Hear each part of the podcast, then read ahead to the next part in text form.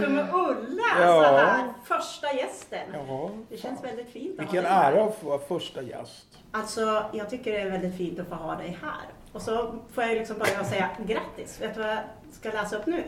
Ja. Så här säger juryn. För fred mellan människa och natur och odla eftertanken och poesin, säger juryn. Du har ju fått Harry Martinsson-priset. Och så säger han så här.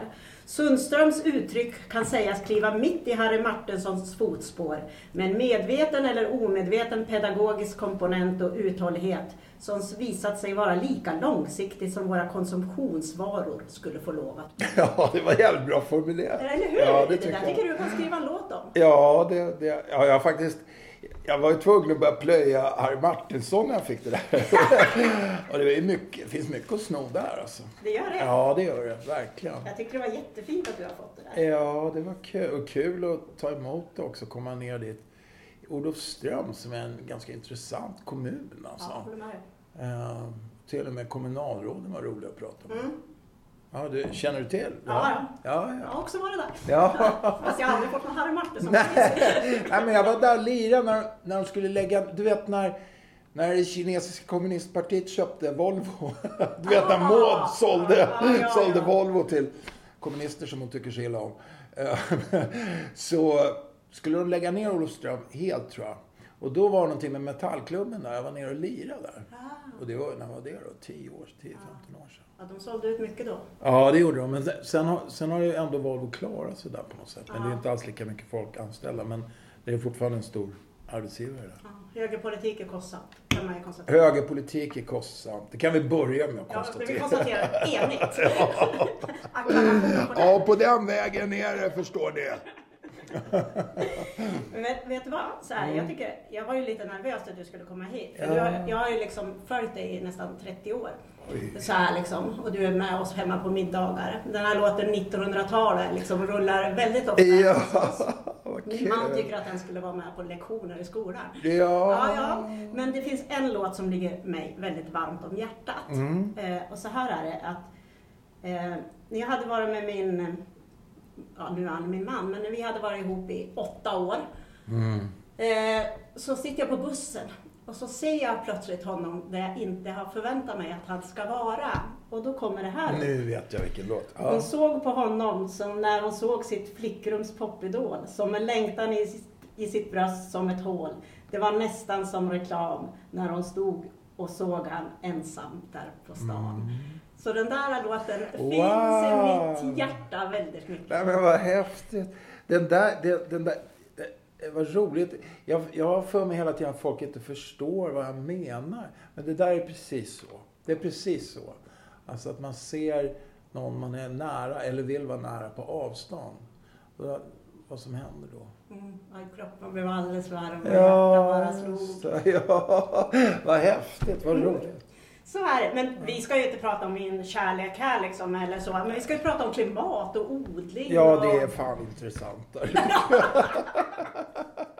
Så är det. Ja. Eh, vi är ju liksom i ett läge där man kan väl säga att det är väldigt bråttom nu faktiskt.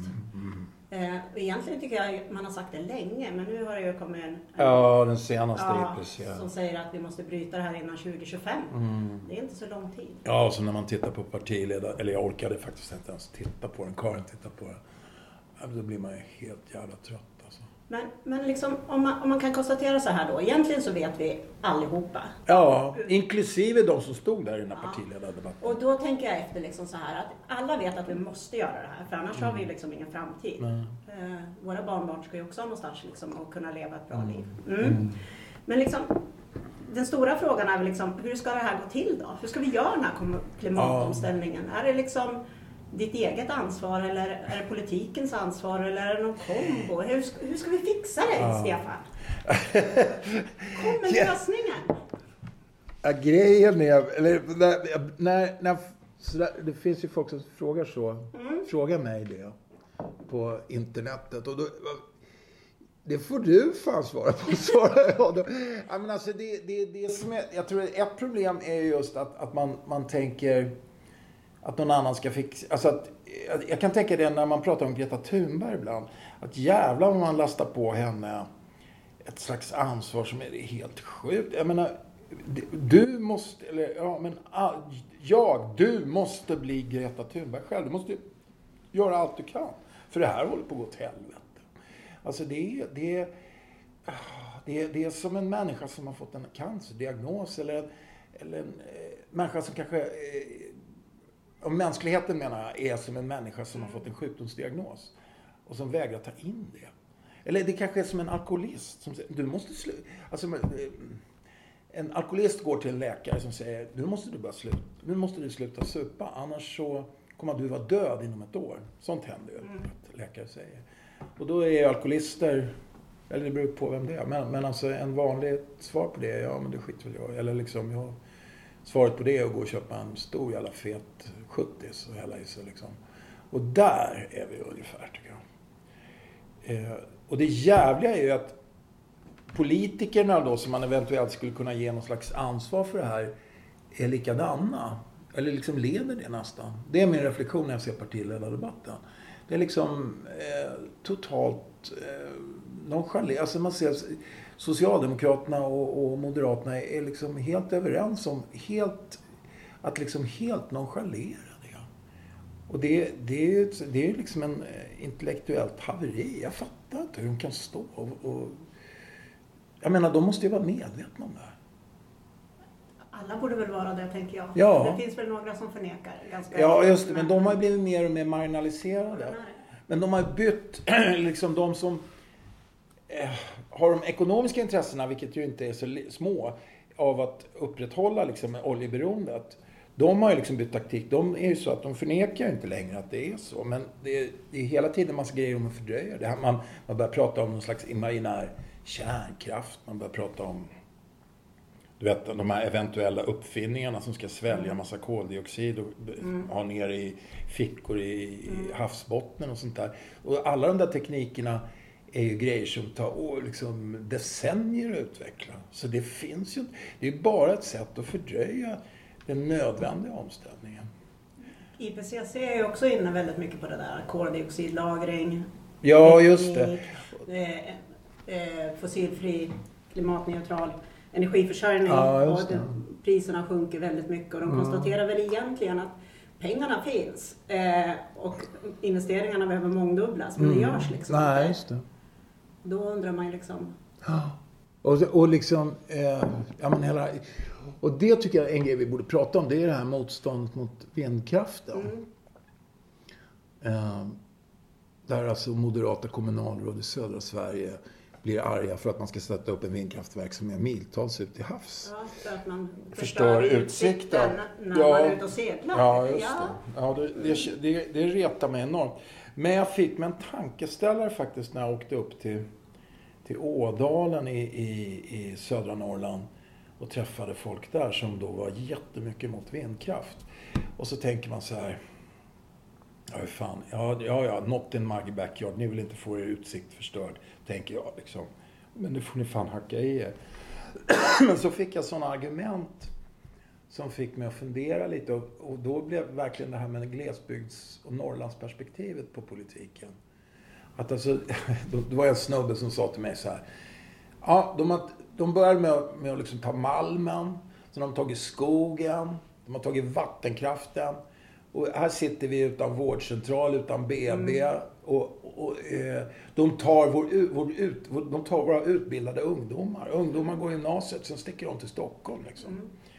Och nu ska, de ta, nu ska de till och med ta motvinden, sa han lite roligt, ja, ja, skojigt då. Och, det, och, det, visst, det kan, och så, och så liksom, det är de här stora, stora liksom, eh, jätteföretagen som kommer från Tyskland, Kina, som kommer dit och smäller upp eh, vindkraftverk som är 280 meter höga. 280 meter höga. Mm. Och jag, liksom, där jag bor då utanför Stockholm så kan jag tänka, ja men det är ju skitbra. Fan vad bra att elektrifiera Norrbotten. Det behövs ju det behövs verkligen. Den här elektriciteten behövs. Ja, verkligen. Men, eh, alltså man, man måste fatta den opinionen, tänker jag. Man måste fatta den bitterheten mot att allting bara försvunnit söderut från Norrland. Det, det är någonting jag som stockholmare måste inse liksom. när, när, vi, när vi pratar om det här. Men det, det, återigen, alltså det är nödvändigt att bygga ut vindkraften ett gäng. Det, det, det tycker jag. Men jag, jag får liksom jättelust att bygga, att vi ska bygga ännu mer utanför Skanörs, Falsterbos golfbana tycker jag vi ska bygga hur mycket vindkraft som helst. Eller små minikärnkraftverk. Ja, det kan de få ha i sina villor där. Ja. Nej, men jag, jag tänker så här, på Tiholm, apropå det här med mm. landsbygd och glesbygd. Han brukar prata liksom om andra klassens medborgarskap. Mm. Att, precis som du säger, liksom, man, har, man har sett servicen försvinna. Mm. Eh, först så försvinner staten och sen försvinner kommunens service ja. och så finns, försvinner den privata servicen. Mm. Och så blir man kvar där, lämnade sticket. Mm. Jag betalar min kommunalskatt, ofta ja. mycket högre ja, än vad man gör i, i storstäderna. Men servicen mm. motsvarar liksom inte det på mm. grund av avbefolkning och, och, och eh, stora avstånd och allting sånt här. Mm. Liksom. Och sen dessutom då så kommer de och så säger de att ja, nu ska vi ta era natur också. liksom. Så jag förstår ju Ja. Att man känner sig sviken. Att så ens medborgarskap är inte lika mycket värt. Nej, liksom. det. Men det där är också, det, det aktualiserar tycker jag ägarfrågor. Mm. För alltså det fanns, eh, eh, de jag pratade med, de hade redan på 90-talet hållit på att försöka få till en vindkraftskooperativ grej ja. med, alltså inte lika stora vindkraftverk, men alltså de skulle gå in med, med deg, med stålar tillsammans ja. och bygga det här. Och så stötte det på, de fick inga, inga finansiärer och, och sådär va. Och, så, och så, sen upptäcker de här stora energiföretagen liksom att Wow, det är stålar det här. Det är mycket mer stålar det här än vad det är i kärnkraft eller vad det är i olja. Det är det här som är stålarna. Då bara smack. Och de, de, det är bara markägarna som har något att säga till om. Mm. Ingen, det finns ingen förankring alls i lokalbefolkningen. Och det tycker jag är en grej. Alltså, eh, om den gröna omställningen ska ske helt som det är nu mycket i Norrland, på stora företagsvillkor. Och liksom att bara eh, den kortsiktiga lönsamheten ska få bestämma. Till exempel att ha stora serverhallar som tillverkar bitcoins som är på gång. Vilket är helt jävla... Vadå, ska vi använda vindkraft till det? Nej. Då kan ni ta och stoppa upp det i häcken liksom. Eh, eh, det måste... Och jag tänker att vi, vi, som kallar oss vänster då, vi måste fatta den här grejen och vi måste...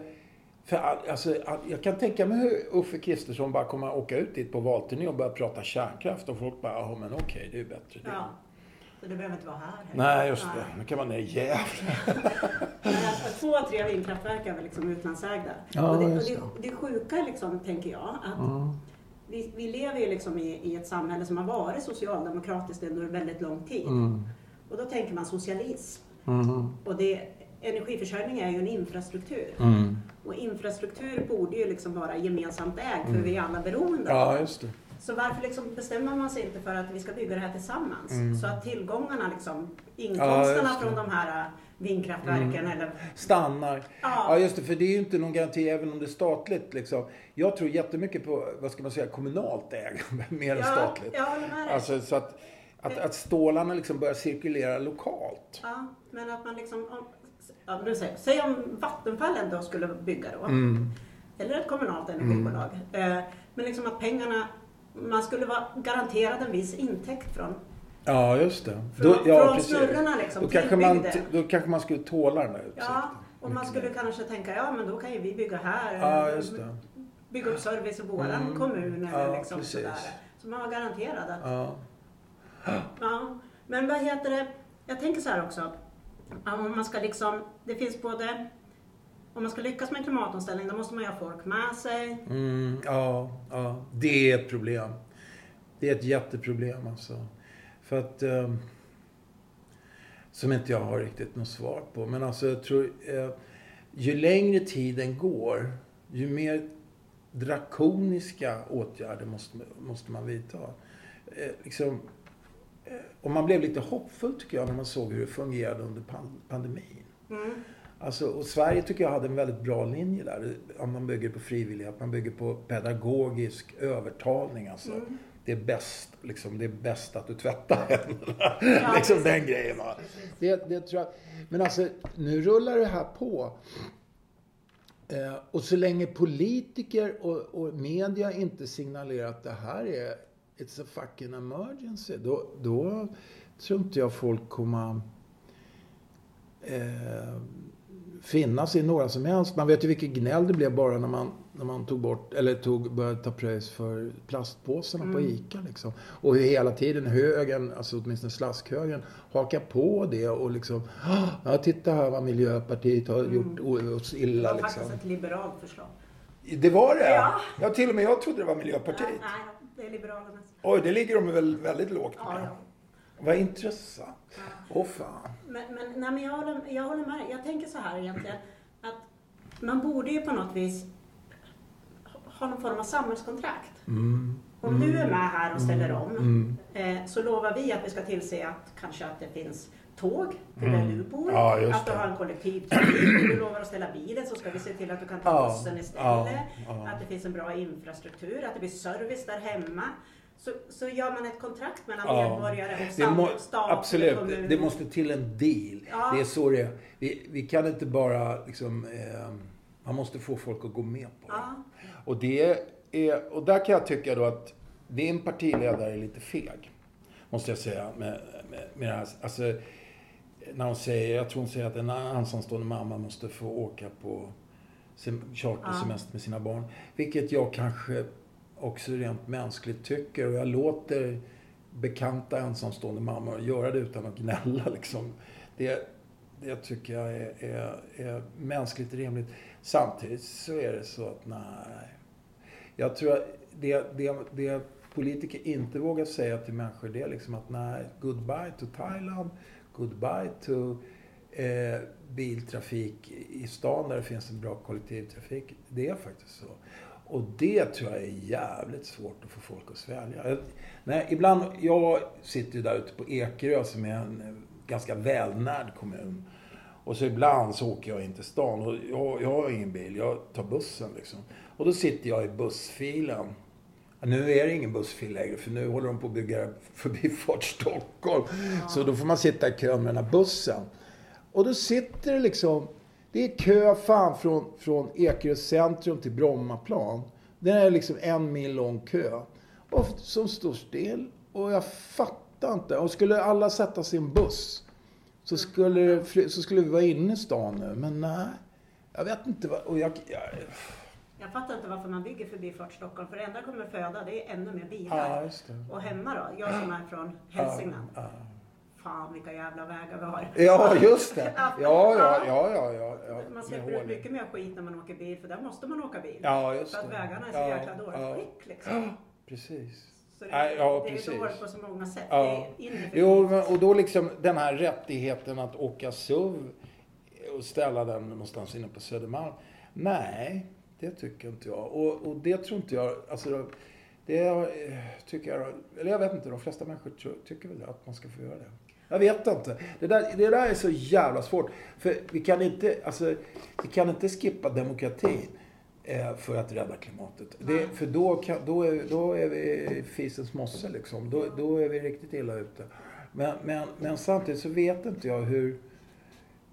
Det måste bli ett slags krismedvetande alltså. Och, och vi måste lämna det här. För en grej som, som jag kan känna ibland så när jag... Ja men jag flyger inte. Och jag åker jävligt mycket tåg på mina turnéer och så här. kan man känna, ja men jag gör i alla fall något bra liksom. Och så, men alltså om det finns en stor kulturmedelklass som slår sig till ro med det. Med handlarkrav, Mm. bla bla bla. Det händer ju inte ett jävla skit. Det blir bara ett litet skikt och det blir bara en slags eh, klassmarkör. Att man, att man minns, eh, liksom lite, ja men jag har, jag har råd att vara så här. Ja, Det är och liksom- det där tycker jag är jättesvårt. Mm. För, för lite så här uppe, att jag har ju själv haft det jäkligt dåligt ställt Mm. så här och också varit ensamstående mamma och så här. Och jag tycker liksom att det klimatrörelsen kanske liksom har missat, det är just klassperspektivet. Mm. Ja. Hela jävla Miljöpartiet jag missade. Ja. Ja, liksom jag skulle aldrig som ensamstående morsa klara av att köpa kravmärkt. Liksom. Nej, nej då, går, då går man på Lidl. Ja, och, liksom, så, och blir det lite så här också, nu har arbetarklassen börjat få det ekonomiskt bättre, ja då ska vi inte ha semester heller. Liksom. Äh, det, det, det, det, liksom, det. blir ju lite sådär, Ja. har överklassen som fortfarande håller på och åker har 17 Ja, ja. Bilar och Ja, hur stora hus Ja, som helst ja. och allting sånt här. Liksom, de fortsätter att leva. Sen ska man liksom lägga dåligt samvete på folk. Det tror jag inte heller är så jättebra. Men jag, det jag tänker liksom att man måste få till någon form av medvetenhet och jag tror man behöver ha ett samhällskontrakt. Göran Persson gjorde en sån här bok en gång i tiden, kommer du ihåg det? Om detta Gry- må vi minnas som förintelse. Ja, ja, ja. Jag tänker att man borde egentligen ha en sån här bok om klimatet. Mm, om detta. Ja. Ja, om detta ska ni veta. Och sen ha någon form av samhällskontrakt liksom. Vi fixar det här politiskt och du ställer upp med det här. Ja, just det. Jo, men jag tror precis, precis alltså ett slags samhälleligt avtal. Ja. Ungefär som det var under 30-talet i, i Sverige, under krisen i 30-talet när sossarna och bondeförbundet, alltså dåvarande, ja, Centern då, Mm. kom överens om det här med den här kohandeln. Det var ju, ja men då, då var det dels stort, eh, eh, alltså de här AK-jobben heter de väl, fick plötsligt marknadsmässiga löner. Mm. Och bönderna fick sitt, till och med de här Per Albin-torpen, som jag bara hört talas om, inte läst om riktigt, men alltså att man fick eh, skattelättnader för att eh, ha kronotorp ute i skogarna. Mm. Och så två, tre kor, hela den där väldigt lilla Ja. bondegrejen. Och, det- och det var någon som skrev att det stoppade liksom fascismen i Sverige. Det, av, alltså det blev ett slags samhällskontrakt just som, som att det lugnade ner sig. Jag tror att människor måste känna liksom att de är sedda, bekräftade och att man hör dem och att de känner sig delaktiga liksom. Och någonting värda. Ja, ja. Men jag tycker att det är väldigt mycket att slå neråt. Ja, just det. Och, det. och det kan ju vara från miljörörelsen också faktiskt. Ibland en väldigt omedveten överklassperspektiv-grej. Jag har, jag har stött på sådana. Ja, ska det vara så svårt att... Man kan ju köpa en elcykel, så kan jag cykla in till Södermalm. Ja, men hela, hela den grejen. Det är, det är, ja. Det, det är väl också så här, det blir mer och mer, samhället blir mer och mer att folk bor, liksom, rör sig väldigt under... eh, Det finns inte så många arenor längre där, där olika klasser möts. Där man ser, jaha, kan man ha det så där? Mm. I Farsta där jag växte upp var det ju väldigt klassblandat alltså. Jag bodde i ett radhus i Farsta med en farsa som var typ 25-årsingenjör, en morsa som var från Tyskland och sålde symaskiner. Men redan i det radhusområdet var det folk från hela världen.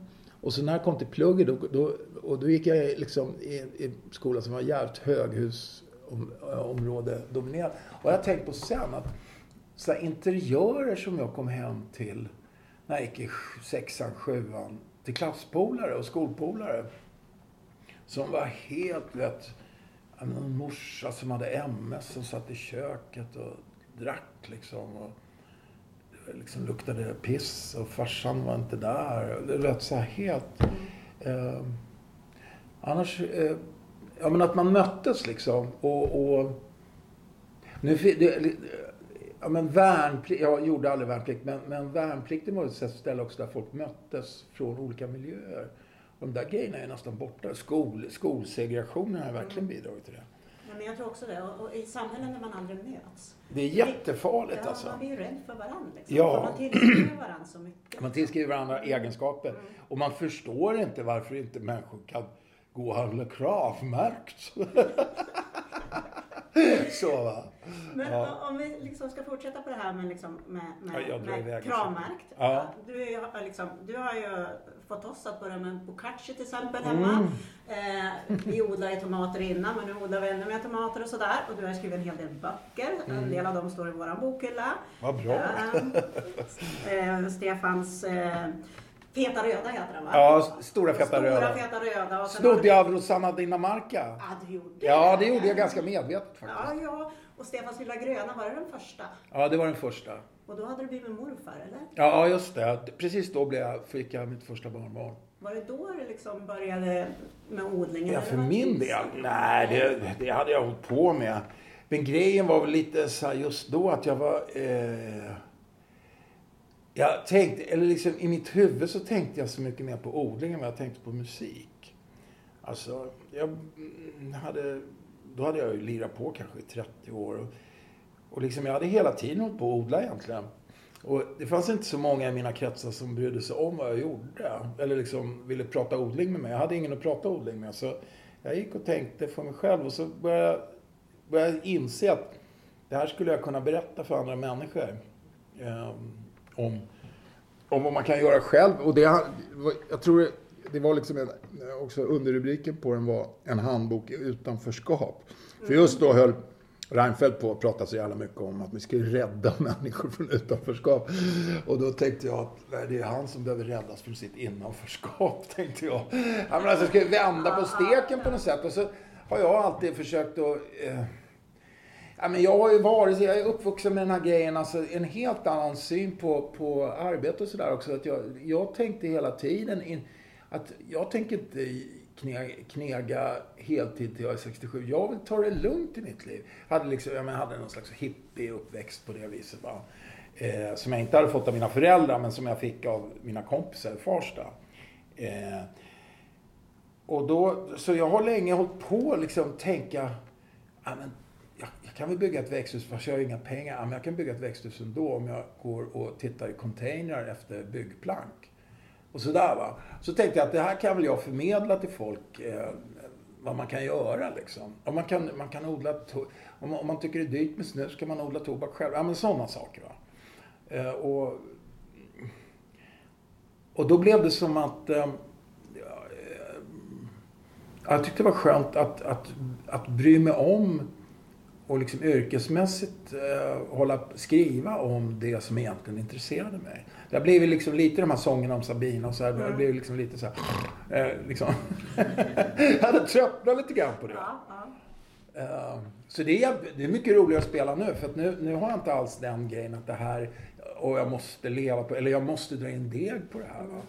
För böckerna har gått ganska bra. Det tickar in. Så att alltså jag är inte lika lika beroende av att lira. Och det, det, tycker jag ser på folk i min ålder. Speciellt då musiker som kanske inte är, du vet, kända artister utan mm. ja, bra pianist.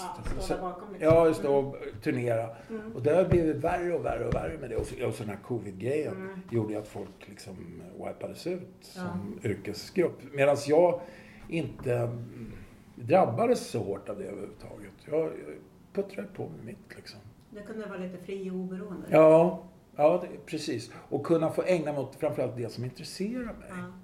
Det är väl bra för kreativiteten också? Det är, eller hur? Sen kan det ju vara kanske bra mycket för kreativitet att det är ett slags motstånd också. Men jag, jag är väldigt nöjd med, med mitt yrkesliv på det viset. Men vad odlar du för någonting? Nu? Mm. Ja, men det är inte så mycket nu. ja, ja, ja, jag förstår.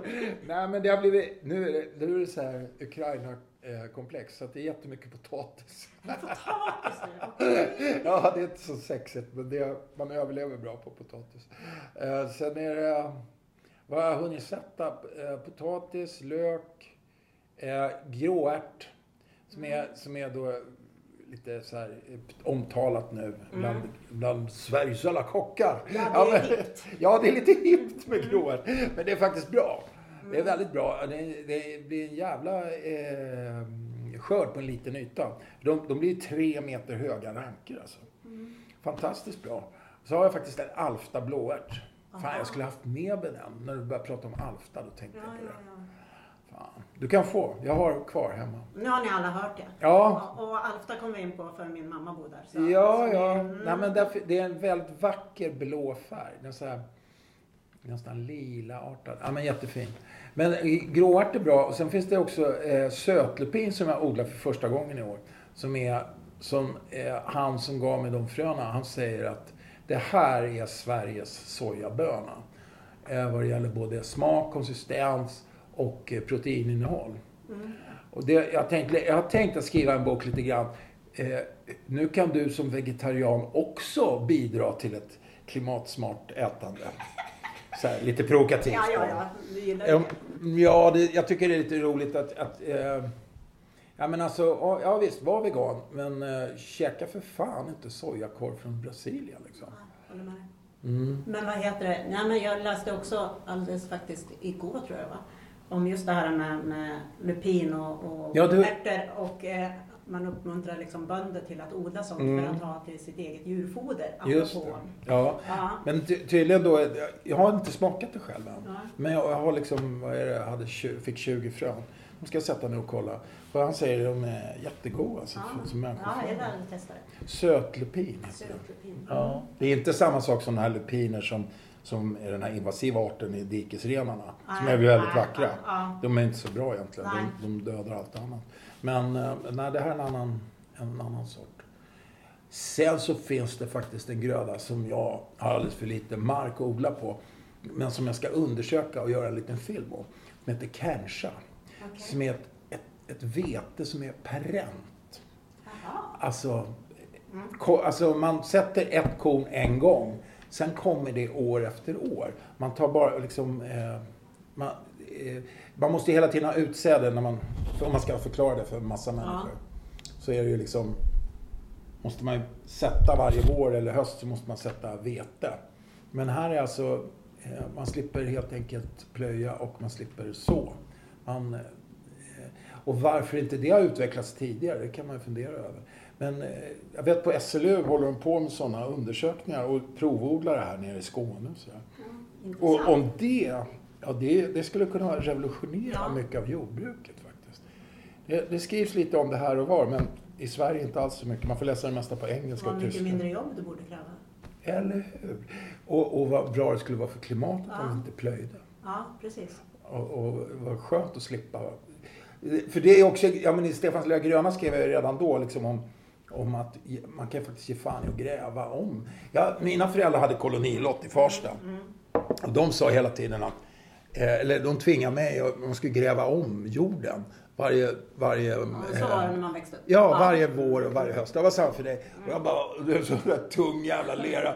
Bara stod, "Åh, vad fan, det här är helt sjukt. Så, så när, när jag läste någon engelsk jävla flummare då på 70-talet som sa att Nej, man slipper, det behöver man inte göra, man bara lägger på gödsel hela tiden.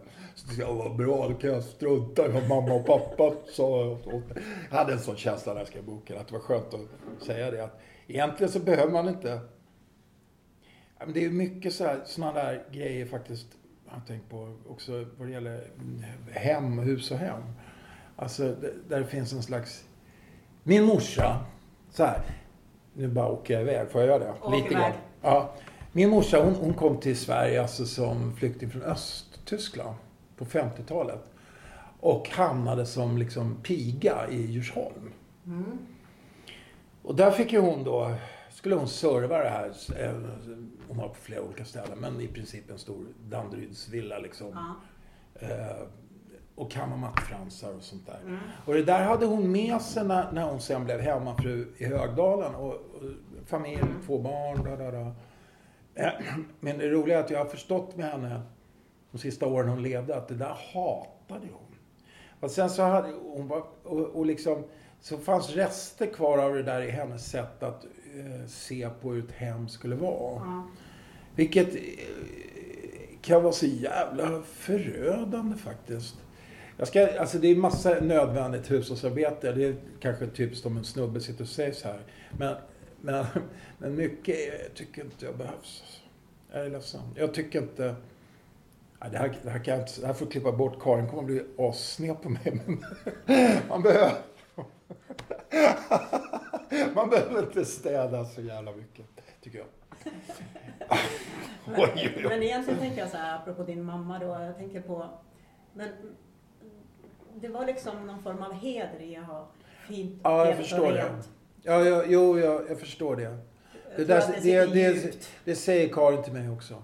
Eh, från sin bakgrund i Arvidsjaur och ar, liksom arbetarklass i Mm. Arvidsjaur. Men jag, ja, jag vet inte, jag har någon slags... Jag blir lite nervös när det är för välställt. Ja, ja, ja. Jag kan också tycka det. Mm. Mm. Men jag förstår, jag, förstår jag, jag har respekt för det resonemanget. Jag är väl inte heller den bästa på att städa sådär. Jag tycker Nej. att det är roligare att leka till exempel med, Ja. med ett barn eller Ja. barnbarn och sådär. Ja, så är det. Men Ja. nu har det liksom börjat med några, eh, lite nya grejer. Nu håller du på att fixa käk här. Eh, Ja, ja, ja, jag menar, hade vi, eller det var så här, jag och en snubbe, Martin Entenäs, som är gammal programledare för Mitt i naturen. Vi började spela upp. Och så var han väldigt intressant att turnera med för att han är biolog. Va? Mm. Och så träffade vi liksom under turnéer så här, om man är lite uppmärksam och vaken på turnéer och inte bara bor på hotell och Mm. går i den här loopen liksom och spela och gå och lägga sig. Liksom. Mm. Utan istället upptäcker lite folk. Också genom Naturskyddsföreningen som var med under en turné. De var med och pratade frö Ja. politik. Eh, och då, då träffade vi en massa människor som var jävligt intressanta, som höll på med intressanta livsmedelsprojekt. Mm. Alltså hur gör man om man vill odla hållbar fisk? Hur gör man eh, om man vill eh, ha kor som lever ett anständigt liv? Om man Mm. är en skogsbonde i Norrland. Mm. Sådana grejer va. Och då, då tänkte jag, jag skulle vilja skildra det. Så min första tanke var ju liksom att, nej men jag skriver en bok men det är så svårt att skildra människor tycker jag i, i böcker. Så att jag, eller jag och Martin började filma folk och intervjua folk. Och så har det blivit, vi ville ju ta in det där på SVT va, men eh, till sl- ja, men då, då, var, då var det också, jag var med i en Greenpeace-aktion eh, Mm. mot Pream i Lysekil. Mm. Och då sa de på SVT, det där var inte så bra gjort om du vill vara programledare på SVT. och då tänkte jag, äh, gud vad det här låter tråkigt, tänkte jag. Det här, och så liksom att någon ska lägga sig i och, och man Mm. ska bli programledare och man måste kammas och allt det där. Mm. Så nu har vi, och då har jag tappat Martin på vägen. Han tycker det här är för låg kvalitet på det. Det är, det är ju ganska dåligt. Det är jag som sitter och klipper liksom. Det är inte världsbäst alltså. Men jag gör mitt bästa. Jag lär mig i alla fall. Gör du det? Ja. Ja, men vad bra. Eh, Det står ju ut med så här skakiga kameror och... Ja, ja. Ja. Eh, hur många avsnitt har det blivit nu? eh, tio tror jag, som jag har klippt. Ja. Sen ligger de i tub då, på väg Ja. ut. Jag tror jag har sett, är det fyra eller fem kan jag ha sett. Ja, det är en prestation. vad bra. Vad bra. Ja. Ja. Men jag, Ja. tänk, jag, jag tänker lite så här hur, hur, hur vi ska fixa för käket. Eh, hur ska vi fixa käket Mm. som jag lägger på Youtube för er som vill gå in och kolla. Ja. Eh, det är ändå liksom, tycker jag, sunt. För Ja. om man tittar på hur liksom djurindustri och matindustri och liksom Ja. enfalden och, och allt vi stoppar i oss som man inte ska stoppa i sig på Mm. grund av alla kemikalier och allt vad det nu är liksom. Så Mm. blir man ju lite inspirerad. Ja, men vad bra. Men, men grejen var att vi, det började så lite sökande och så, jag, jag tänkte att vi skulle kalla den för folk som gör något. Ja. Eller liksom snacka inte bara, eller någon sån här Mm. rubrik. Men så kom jag med Ukraina och så kom det här med, oj, det kanske, eller det började tror jag redan för mig lite grann med, med den här eh, jättestora containerfartyget som kom på tvärsan i Suezkanalen. Ja, Oj. Och, och så träffade jag samtidigt den här Anders Lugn som är en gammal militär. Eh, som började prata med mig om eh, att det, det kommer att, liksom, stängs kranarna av till Sverige så kommer det bli svält på en vecka i storstäderna. Mm. Alltså, det, de är beroende av ett ständigt flöde, inflöde av varor dagligen. Det, ska, det, det är 10-12 stora långtradare som kommer till varenda liten jävla butik Mm. i, i Stockholm. Det är en jävla trafik och alla lager Mm. fin, rullar liksom. Antingen i- på fartyg eller i Europa. Mm. Eh, det är så man har tänkt. lager. Nej, just det. liksom, Nej. Ja. Utan det är i någon slags effektivitetsnamn. Det är alla de här orden eh, just in time Ja, och... Kärnverksamhet. Ja, just det. Ja, precis. Mm. Inte ens affären har lager längre. Nej. Jag har tänkt på, vår affär ute hos oss, den hade förut ett stort lager. Men nu har de gjort om affären så att den är mycket större. Mm. Och liksom smasha ut lagret och så är det också butik. Mm. Och det där har ju precis med den grejen att göra. Och sen, sen är det inte bara lagerhållning det handlar om. Sen handlar det om självförsörjning. Vad är vi i Sverige självförsörjande på? Vad är det? Morötter och socker tror jag. Eh, vad det gäller livsmedel. Allt annat är liksom... Sen exporterar vi saker och hit och Mm, dit. det Men, men ehm, ehm, alltså, vi, det, det, skulle inte gå så bra för oss om vi blev avstängda på samma sätt som vi blev under första och andra världskriget till exempel. Jag tror vi hade bättre förutsättningar under första världskriget och då blev det ändå hungerkravaller. Ja. Då eh, en självförsörjningsgrad som var högre. Mm.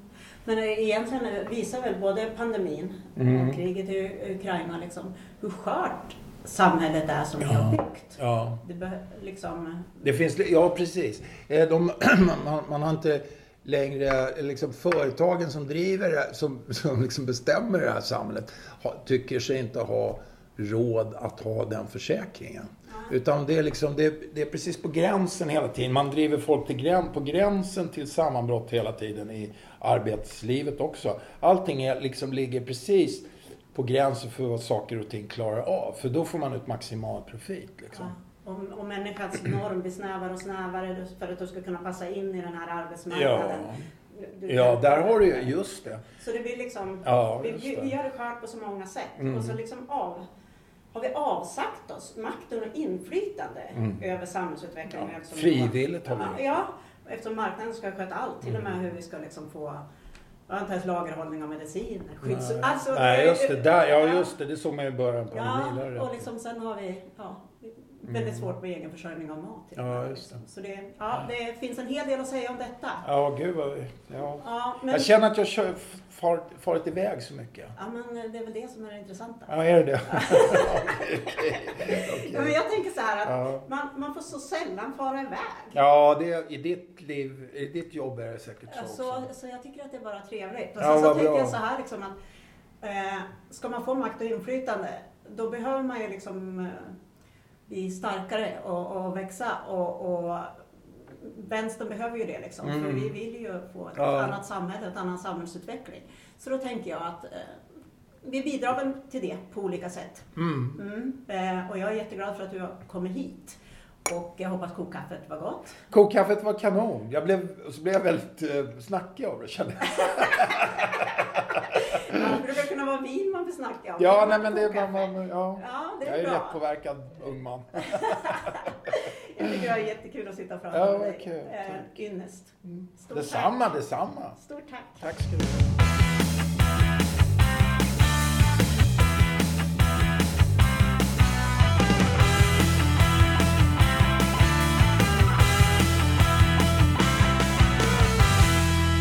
Nu lyser den. Och nu kommer sista ordet. Det kommer att vara med varenda nummer framöver. Och sista ordet där är, Seppo Laine. och så jag såklart. Och vi, Ulla Andersson. precis! Och vi ska prata om kanske de mest centrala frågorna som har hänt sen sist. Ja, sen sist. Absolut. Och nu, idag, denna gång, börjar vi med Ukraina som eh, säkert eh, alla har en tanke till och som började redan 24 februari med Rysslands invasion. Vad säger du om läget idag, Ulla? Att man är bedrövad, ledsen, förbannad.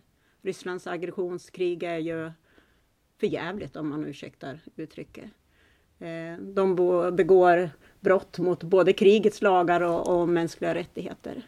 Så det är ju jätteviktigt att alla står upp för Ukrainas rätt och för Ukrainas folk. Och det förväntar jag mig att Sverige ska göra hela vägen.